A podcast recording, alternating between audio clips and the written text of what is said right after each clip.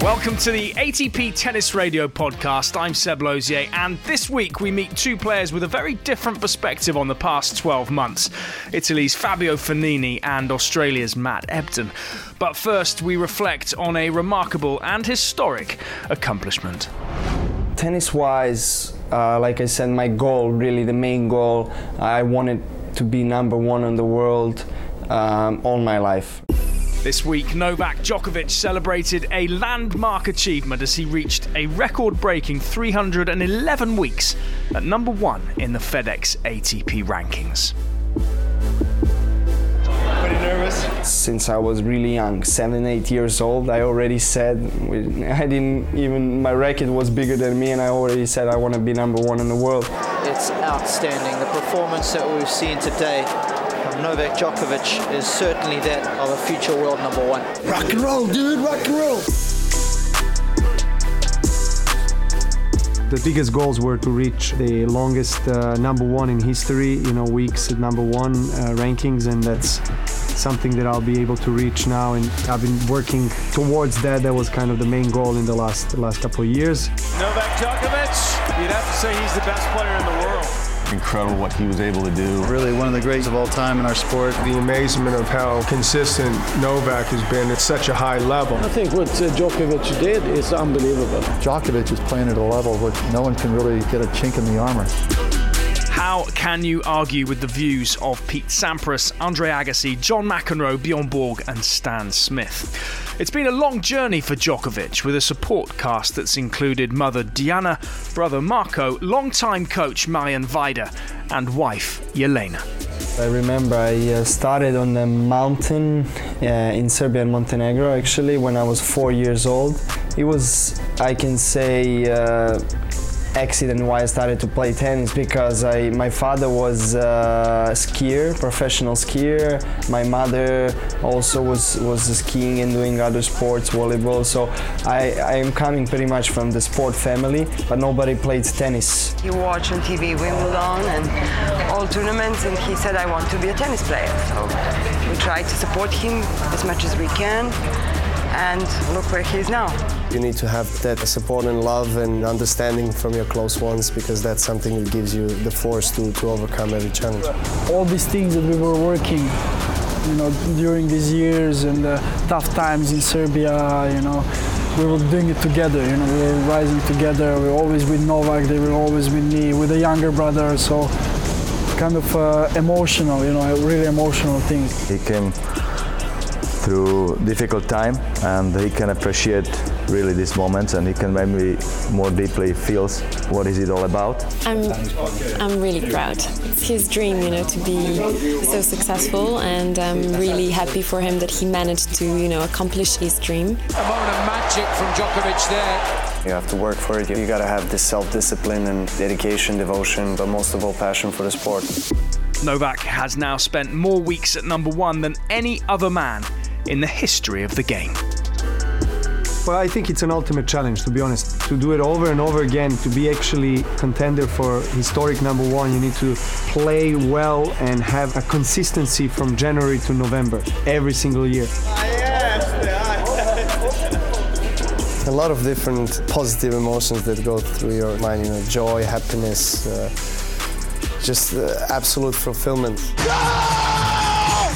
I'm happy that I'm here you know, that I can uh, be in this company of the best tennis players in the world.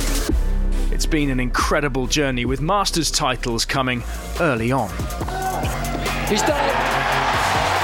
It's a career-defining moment for the 19-year-old from Belgrade who gets his hands on his very first ATP Masters Series Shield. What a moment for the proud parents. Been here all week to see their son accomplish his boyhood dream. Time for a little family reunion. What a moment. And of course, my fans, Serbian flags, wherever they are, thank you very much. I'm so proud for my country. I love you. More glory was to follow that year.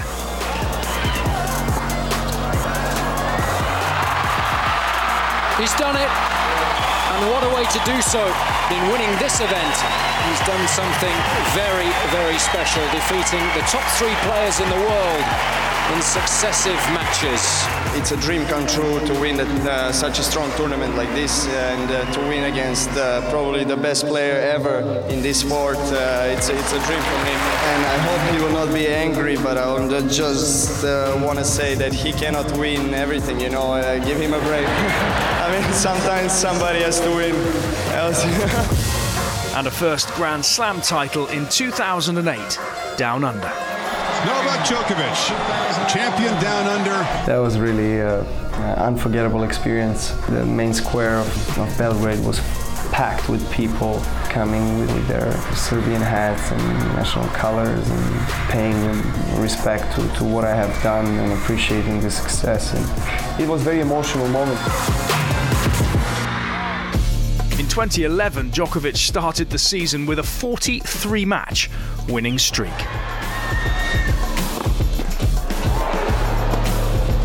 Oh, Djokovic is the champion in Rome.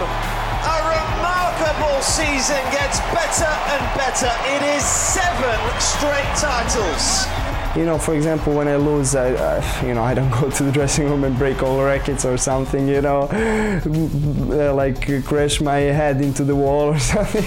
That same year, victory at Wimbledon took him to number one in the world for the first time.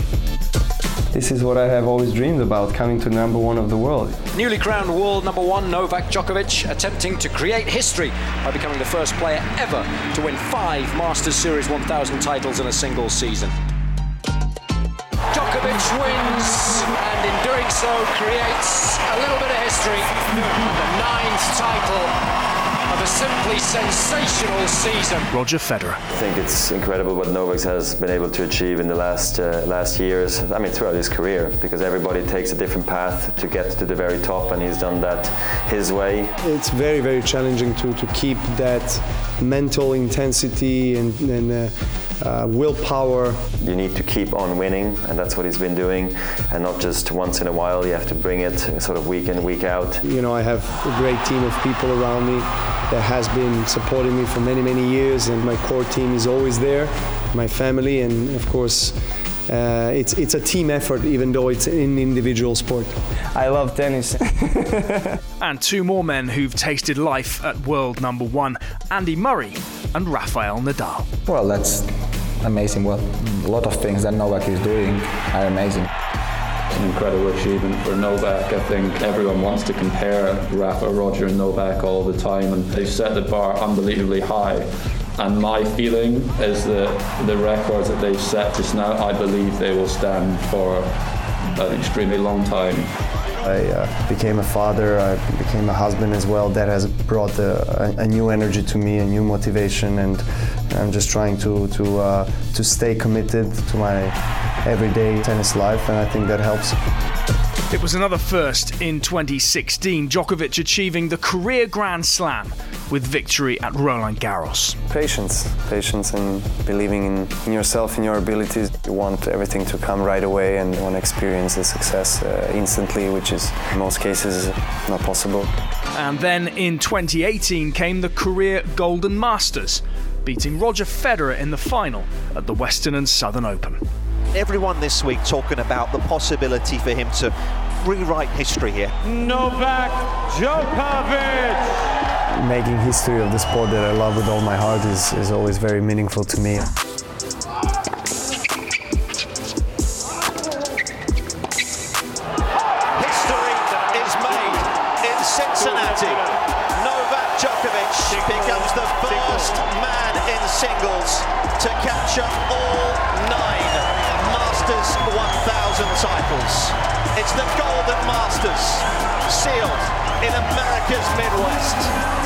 Well, number one, congratulations, Novak, on writing history today. Amazing effort, not just this week, not just today, but your whole career. To get to this point is an amazing achievement. Should be very proud. Well done. Roger, thank you for your kind words, and thank you for letting me win once here in Cincinnati. Uh, it's always a pleasure to share the court with you. One thing is to visualize and to hope for, and the other thing is to actually be in the moment and try to take it slowly and uh, try to balance that. I think if I continue working like this, that I have quality to be um, at least top 10 player on, on, the world. And my goal is to be number one player of the of the of the world. So I'm just going for this goal. We're gonna see what happens. Novak Djokovic, 311 weeks at number one and counting. You're listening to the ATP Tennis Radio Podcast. Available on iTunes, Spotify, TuneIn, and ATPTour.com. It's been a testing year for Italy's Fabio Fognini. In March, end of March, they close everything, they make a lockdown. I went home again and I have these two and a half months to, to stay with them, stay with my family, and it was really tough month, and not only for me, but for everybody. With injury and the coronavirus arriving while still adjusting to life with two young children, it's fair to say life has changed for Fognini and his wife, former US Open champion Flavia Pennetta. During the time of lockdown, uh, you don't know how to manage that, especially the hospital, the, the, the people that working on the hospital was really, it's like a panic attack and really uh, bad news also when you when you watch the TV, I mean, you can watch in TV because uh, the situation is really bad. So I say, well, now we have to stay home. Uh, it's the only thing that we can do, stay safe, healthy. The beginning, the first 10 days was really tough. I was not there with my mind, if we can, I have to be honest. So I was doing my, I had the home list, I say, okay, I talk to my physical trainer, I say, send me something different every week because I get bored. So I was doing, uh, you know, weight, uh, some speed work.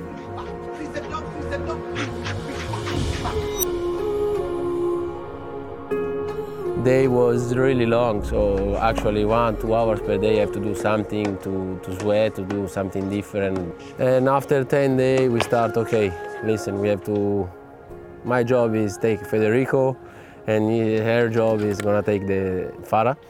So we decided to, to split the, the job, as you can call the job, because you know Federico is three three and a half years old, and I can do something more with him. Of course, the mama is the first, uh, as I say, person that uh, they gonna ask for. So, and I have these two and a half months to, to stay with them, stay with my family.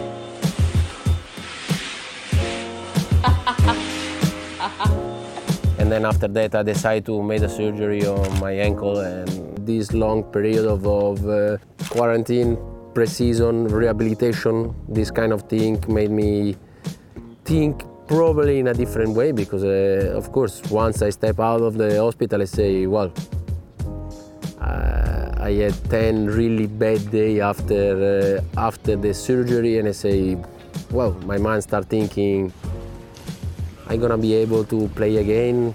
If I have pain, what what kind of pain I have. Uh, but then I say, okay, let's let's see. Uh, let's wait. Everything have a solution. It's only probably take time. But once again, play was halted. I went to play tournament in Italy, and the second test that they made, I get a, a positive and at the same time my sister uh, get positive too but she went home in italy with my father my mother husband of her. So, so it was whoa october and beginning of the november was disaster because everybody get a virus and i was really in shock because i went two days before leaving for the tournament with flavia with the babysitter and with the baby. But now lucky that everything went in a good way well, I think uh, hopefully that 2021 is going to be for sure different than 2020. It's not only Fabio who's been in reflective mood. When Chris Bowers met up with Matthew Ebden at the Australian Open, the Perth man offered another entirely different perspective on the past 12 months. Played January, February, started to win some matches, get some momentum, and thought, you know, I had to play three, four months after that, some challenges, some tour events, qualify a bit, and get my ranking back up. But then obviously COVID stopped that um, end of February last year. So I, my last tournament last year was Dubai at the end of February, and I came back on a flight to Perth I think 28th of February or something like that, and was meant to just be home for a few weeks training and then head off, and never left since basically uh, until January this year. So strange. So how did you deal with the five months when there was no tennis at all? Yeah, it was strange. Uh, you know, that March period last year, I was sort of scheduled to have a training block anyway. I was meant to be home three weeks, and I had some stuff really wanted to work on on my game and, and body, so I had that training block. So that obviously went became a four or five week pretty intense training block. It was a great time to work on some things in my game. Um, and then that obviously extended. You know, then the tour got cancelled only sort of two months at a time, two three months. It was it was only bit by bit it got cancelled. So we were always week by week going, oh, planning to go in three or four weeks, or five six weeks, or seven eight weeks, and then it was like, okay, is it next week? Is it next week?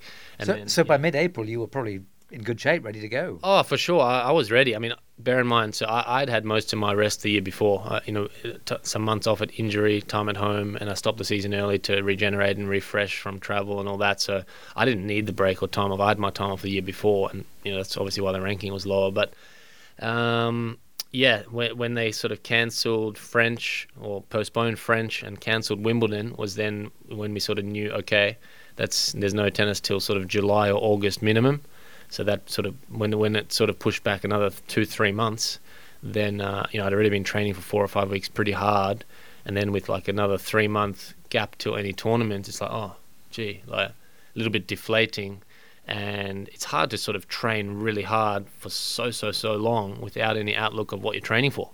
Because you know b- before that I thought okay I'm training here for you know I'm going to the US or then to wherever and so did you modify your training at that point? Yeah definitely. So I then went into probably maintenance training, I would call it. So it's it's not like a full heavy off-season block training, but still hitting every day, still gymming, but you know, just an hour, hour or two hitting, and you know, some light gym sessions most days.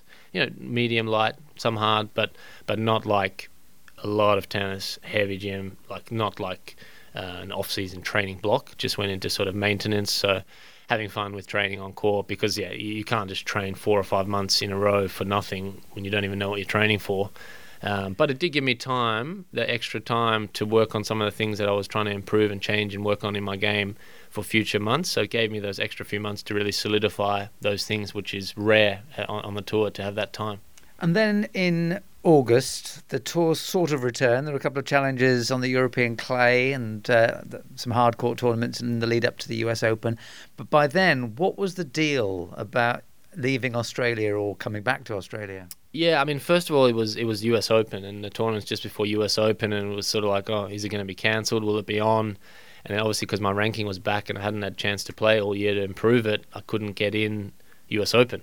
Uh, doubles, my doubles ranking was close, but again, couldn't quite get in. I said, oh, I don't know if I want to go during COVID and quarantine just for doubles. Uh, you know, I wanted to get in singles and doubles, at least qualies and you know doubles main draw to make it worthwhile, and go then on to the clay and to French from there. So sort of the way it turned out with the cuts and that, um, I sort of thought, yeah, in August I had a, had a plan. I sort of said, oh, in three weeks I'll, I'll go and then I sort of waited and week by week to see the cuts. But because there were hardly any tournaments, most were cancelled. The ones that were on, even challenges, even tour events, the cuts were so strong for main draw and qualifying that I couldn't even really get in many. And then I sort of worked out I wasn't going to make it into French Open, probably doubles or qualifying um, you know, had no time obviously to improve my ranking. And then it was like, well, I'm not really going to go to Europe for four or six challenges, or maybe some some doubles and some qualifying, just to come back and spend two weeks locked up in quarantine. You know, returning to Australia in November or something. Also in a you know the end of the year in, in Europe, as we know, it's pretty cold, pretty pretty grimy and dingy. Whereas Australia is spring and summer. It's it's a beautiful place to be, and, and I love being in Australia and at home. So I was in Perth uh, at the beach most days after training and having a great time with my family and friends. So I decided to stay.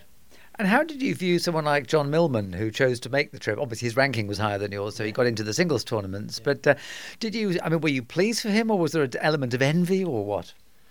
Um, no, not envy. I, I don't even really know what he did, um, where he went, to be honest. But yeah, I know a bunch of guys did go. I know a bunch didn't go too. Myself, Ash Barty, Nick Kyrgios, Sam Stosur. Um, just yeah, a few come to mind that chose no, we're not going to go. We're going to wait till January. And I probably made that decision around sort of September time, September, October. E- even in September, I sort of thought, mm, do I go for two or three months here at the end? And then sort of by late September, I suppose October, I was like, okay, you know, schedule's almost done. There's nothing to really go for. And yeah, like like you say, uh, if I had had the higher ranking, and you know, like most years or year before, uh, if I was main draw U.S. Open, main draw French Open, and that, I'm sure I would have gone. I, I think. Um, then you have incentive to go. I just, I just, there was no point where I really had much incentive to go, and obviously the cost even of coming back to Australia, you basically had to take a business class flight both ways, which is okay, but for you, your coach, or your wife, you're looking at five, ten grand each just to come back one way, plus four grand, you know, four thousand dollars for hotel quarantine, which you have to pay for as an Australian. You have to pay for yourself. Um, so you'd have to pay me quite a lot to go away, basically. And because I wasn't in, in the main draw of all the slams, I wasn't going to be guaranteed of, you know, big prize money checks and that. So um, I have some businesses, investments, and things at home. I was make you know make make a lot of money on the side anyway. So for me, uh, yeah, someone would have had to pay me quite a lot of money to go away and, and do all that late last year. But um, yeah, this year obviously it's it's a bit different. How did you cope with it, sort of emotionally or in terms of morale? Because this is what you do, and you just were being stopped from doing it for totally understandable reasons. But nonetheless, you see the tennis tour happening, and you couldn't be part of it. Yeah, it's probably different to most people out there, especially non-Australians, because where I live, I mean, I live in Perth. It's you know one of the top ten most livable cities in the world every year, same as Melbourne, same as what Sydney, whatever. Um, we have a great climate. I live near the beach. I have practice training. I have my friends, family. We have a boat. We go water skiing. We go on holiday. Life's pretty damn good. Um, I can't lie. It's it's it's kind of paradise um, living there and being there. So yeah, people said to me back even last year, "Oh, shame you can't go." And I'm like, don't feel too sorry for me. I'd probably almost rather be here anyway. Um, you know, life's pretty pretty. Uh, how do you say? Fortunate or blessed to be back there. So, and over the years, it's kind of rare that we get you know so much time at home. So extra time at home with family, friends to work on you know obviously tennis and training, but other things, business investments and with you know other people and just enjoy life was unreal. So uh, morale was, um, yeah, I was quite happy to obviously not go anywhere, but in the same time, you know, it was a bit annoying that I didn't get a chance to improve my ranking, get it up, and get it ready to to play everything. But on the flip side, yeah, I had an amazing nine months. And yet there is a challenge because the tennis circuit relies on large numbers of people in small spaces and a lot of flying. Yeah. And those are two things that the uh, uh, COVID pandemic makes very, very difficult. And having grown up in South Africa until you were what 12 years old, you're used to getting on a plane and always have been. So yeah. how does the tennis world cope with this in your in your view? Yeah, it's a it's a strange one. Uh, you know, even talking with my team and wife, and you know, she's going to travel with me the tour, I mean, they've done well to restart. I suppose they're in a tough position because they did cancel for a few months and other sports started coming back in the US golf, NBA, in bubbles, even in Australia, the football. And yeah, I mean, you can't. You can't just stop everything, so they had to find a way, and they did, and they've done well, and they've done well here again. But uh, yeah, I just hope vac- the vaccine can maybe if everyone can get vaccinated and provide a medical passport to show that they you know don't have to be locked down everywhere and everything all the time. But you know, on the flip side, obviously I've been at home, you know, most of last year and even the year before because of injury and was a bit burnt out. Took some time off, so you know, for, for most of the last two years, really, I've been home and regenerating a lot of energy and, and stuff. So I think I've got a full tank of energy, emotion, and capacity to, to sort of have a go in this next couple months, few months, and see what happens and try and remain in the moment. But yeah, hopefully, you know, more and more tournaments can come back on the schedule and hopefully with less restrictions. You know, no one likes being locked only in their hotel room and only at the courts. You know, we want to travel, we want to see places, we want to be able to go around France or Paris or Italy or London even. But you know, we know that that's at least a couple months away, a few months away. Some of those places still in lockdown. So if they can get you know their countries a bit organised and get out of lockdown at least, then maybe you know we can slightly have a slight bit more freedom, and hopefully by the middle of the year it's looking a bit better. So, just a word about what would con- what would you consider success? You've got this pent up, um, ready to go energy. What will be success for you at the end of this year? End of this year, um, just to be happy, uh, enjoying myself. Um, have tried to make a, a, decent schedule where we've either been able to come home or found you know some homes away from home we have we sort of have some home bases in well London and, and the US, so we might have to tap into that a bit. But probably if Tennis Australia or Australia can modify quarantine where we can at least come back in a couple of months or three months or six months even, so we don't have to stay away the entire year and be locked out of our country or home. If we, you know, we've all got families, we're close with our families and uh, friends back home, so we we do want to get home, you know, every couple of months, few months if we can. But obviously that's going to be a, a challenge with quarantine. Um, yeah, f- you know, fit and healthy. You know, body is good. I mean, obviously had a few little niggles here and there. Um, but none of them were sort of serious or structural or career concerning. So I'm, you know, pretty young for 33 in my body. I'm always, I guess, genetically pretty pretty lucky with my body, lean, fit, and healthy and strong. Um, so you know, obviously still moving great, flexible. So yeah, I think a successful year for me. Just get a lot of matches, um, singles and doubles. I, I want to work on both this year. Obviously, we've had a great start in the doubles, semis, and quarters, and moving forward to in the doubles, and I'd, yeah, I'd like to get my singles ranking up pretty soon, so I'm at least in qualifying of the slams, and uh, you know hopefully obviously push back to top 100 by later in the year, end of the year, I don't know, but it's it's a little bit out of my hands because of the playing opportunity, so can't I can't even just go play you know three to six months of hard singles and get a bunch of matches and try race up towards top 100 because opportunity is not actually there, so. I think uh, I'm experienced enough to just know I just want to enjoy myself compete hard, obviously make the best of it. Still love improving myself, my game, and uh, you know even get crowds back in the next few months a bit, and uh, hope you know all the countries around the world start to be on the up and improve as we go towards the you know the European spring and summer. Chris Bowers speaking there with Australia's Matt Ebden, who hit form this week, reaching the semi-finals in Marseille before bowing out to injury, just touching distance away from only a second career ATP Tour final and what would have been a first ever title on tour. He was, though, up against Russia's Daniil Medvedev in that semi final, newly installed this week at number two in the world, a career high for the Russian, who seemingly continues to go from strength to strength. That is it for this week. Join us next week when I'll be in Miami as we build up to the first Masters 1000 of the year, where we'll also have live radio commentary every day on ATP Tennis Radio via TuneIn. Please get in touch. You can do that on Twitter at ATP Tennis Radio. And if you enjoy the pod, why not subscribe and make sure you never miss an episode? We'll see you next time. Enjoy the tennis.